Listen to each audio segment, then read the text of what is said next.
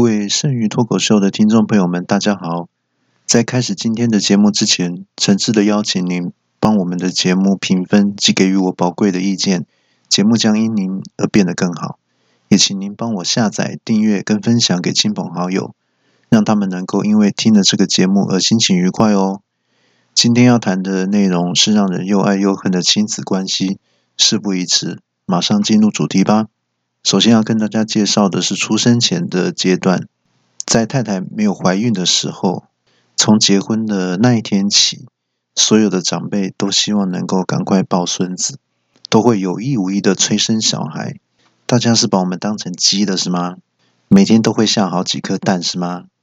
那如果你结婚超过一年以上还没有消息，生活之中就处处充满了生子的压力，长辈也都会有意无意的暗示你有关于生小孩的事情。比如说跟太太回娘家，岳父就会皱着眉头，用轻视的语气问你到底行不行啊。那像听到这句话的时候，我们都会惭愧的低下头不发一语。岳父就会接着说，你开车开那么久，体力行不行啊？别奇怪，刚才明明不是那个语气啊。然后一进门，丈母娘就把老婆拉进厨房，两个人鬼鬼祟祟的不知道在讲什么。丈母娘一边讲还一边看着我，又一边摇头一边叹气，一看就知道是在讲生不出小孩的事情。等他们讲完，我赶快跑去跟老婆说，诶，叫你妈妈不要担心嘛，生小孩这种事情是不能急的嘛。老婆说，没有啊，她是担心你工作不稳定，钱赚太少啊。喂，搞了半天是讲这个啊，你讲这个给我的压力比生小孩还大诶。那到了吃饭的时候，你一看餐桌的菜色，那意图就很明显了，整桌都是海鲜，不然就是各种动物的鞭，什么鹿鞭、牛鞭、猪鞭、该鞭、皮鞭，各种鞭。丈母娘就一直夹虾子给你吃，还一边讲多吃一点哦，吃的就会像虾子一样短腰腰短腰腰活跳跳哦，并不要给哦。那一天我就被逼得吃了一大堆虾，当天晚上还真的跟平常有点不一样。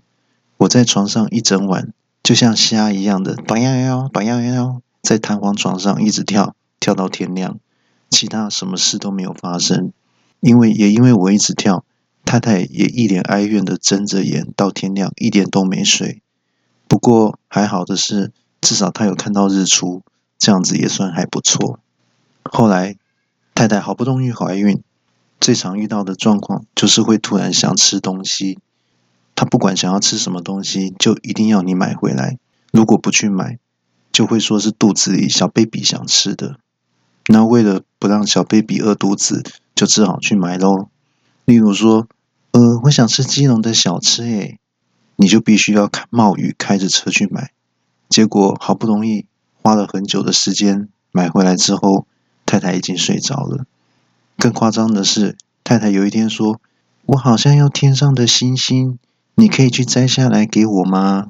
我说，哦，刚好我最近买了一台火箭，已经刚刚点火了，我马上就把你送到月球去，太空有数不清的星星，要抓哪一颗都随便你啊。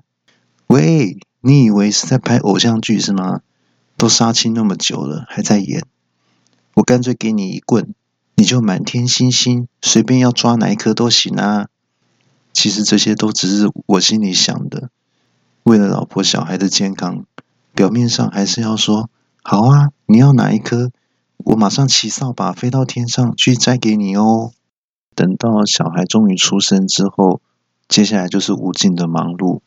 从小孩出生的那一天开始，就不曾睡饱过，黑眼圈也从来都不曾褪去，可以说是熊猫界里面最不受欢迎的那一种。尤其是太太坐月子的时候，她在这一个月里面，全身上下你运动的最频繁的部位只有嘴巴而已，每天重复都说着，老公要泡奶咯，要换尿片咯，我肚子饿咯。那有一天我真的忙得太累了，我就问老婆说，诶，老婆啊，我到底什么时候才能好好的睡一觉呢？那我太太想了一下说，嗯，大概下辈子吧。另外让我们感受到最深刻的就是失宠的一种感觉。以前在交往的时候或是刚结婚的时候，我们在太太的心目中都是唯一，等到小孩出生后变成家里面唯一的仆人。太太每天上网买的通全部都是小孩的东西，那有就问她说，那什么时候才轮到买我的东西呢？太太就回答说，呃，等到小孩长大赚钱之后他就会买给你啦。结果好不容易等到小孩长大赚钱了，这东西都也是买给妈妈，也没有买给爸爸。那有一天爸爸终于觉悟了，要想说我就自己买衣服给自己就好啦，结果拿回家之后被老婆还有小孩嫌太丑，然后就被退回去换成妈妈还有小孩的衣服了。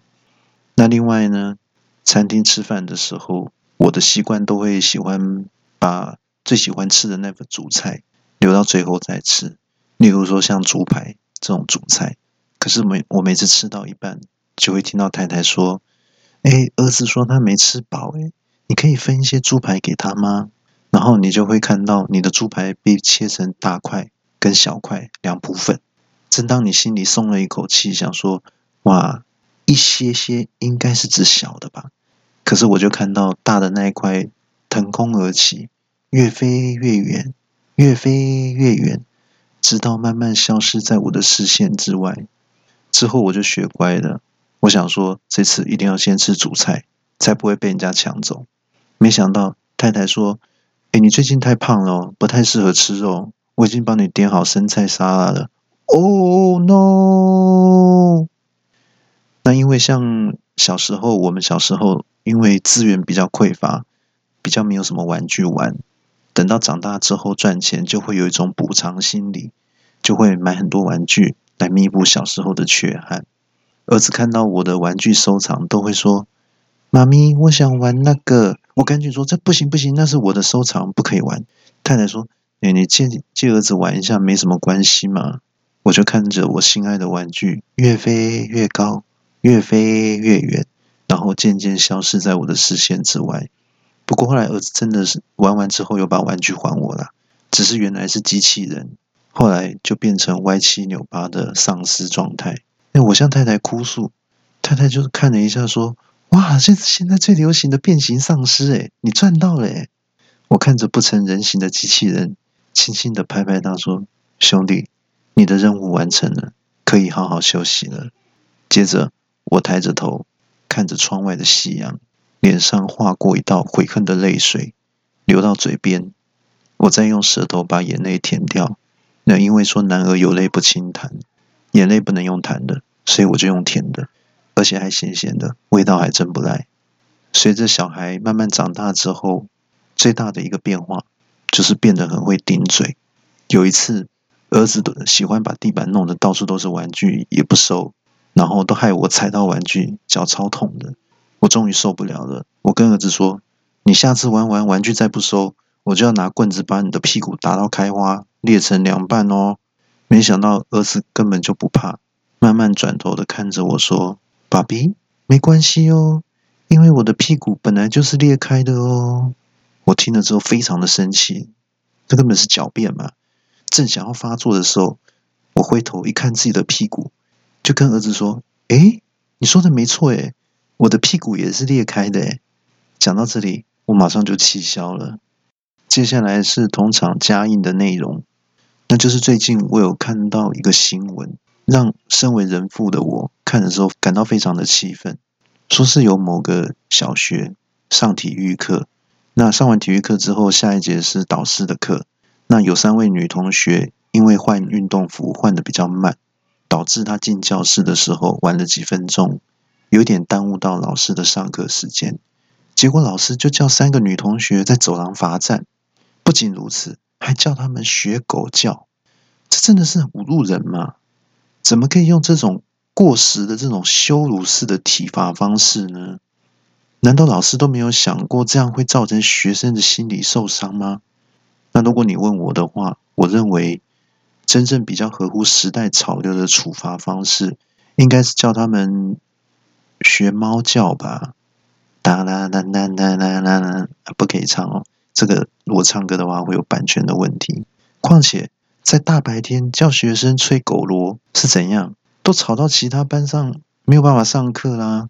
就算要吹高雷也要晚上吹比较有气氛吧，除非是叫他们用狗叫声唱神乐，那还可以接受。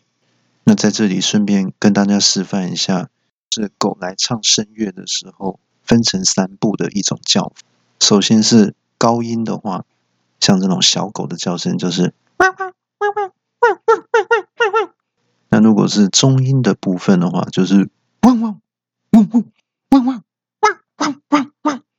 那如果是低音，负责低音的话，通常都是大狗的部分，它的叫声就是汪汪汪汪汪汪。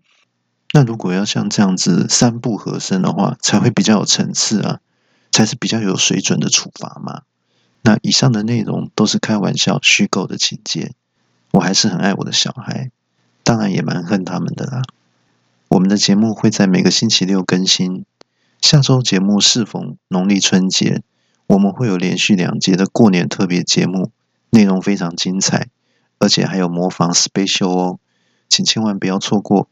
今天的节目就到这里结束，祝福大家每天都能过得很开心哦。我们下周六见，拜拜。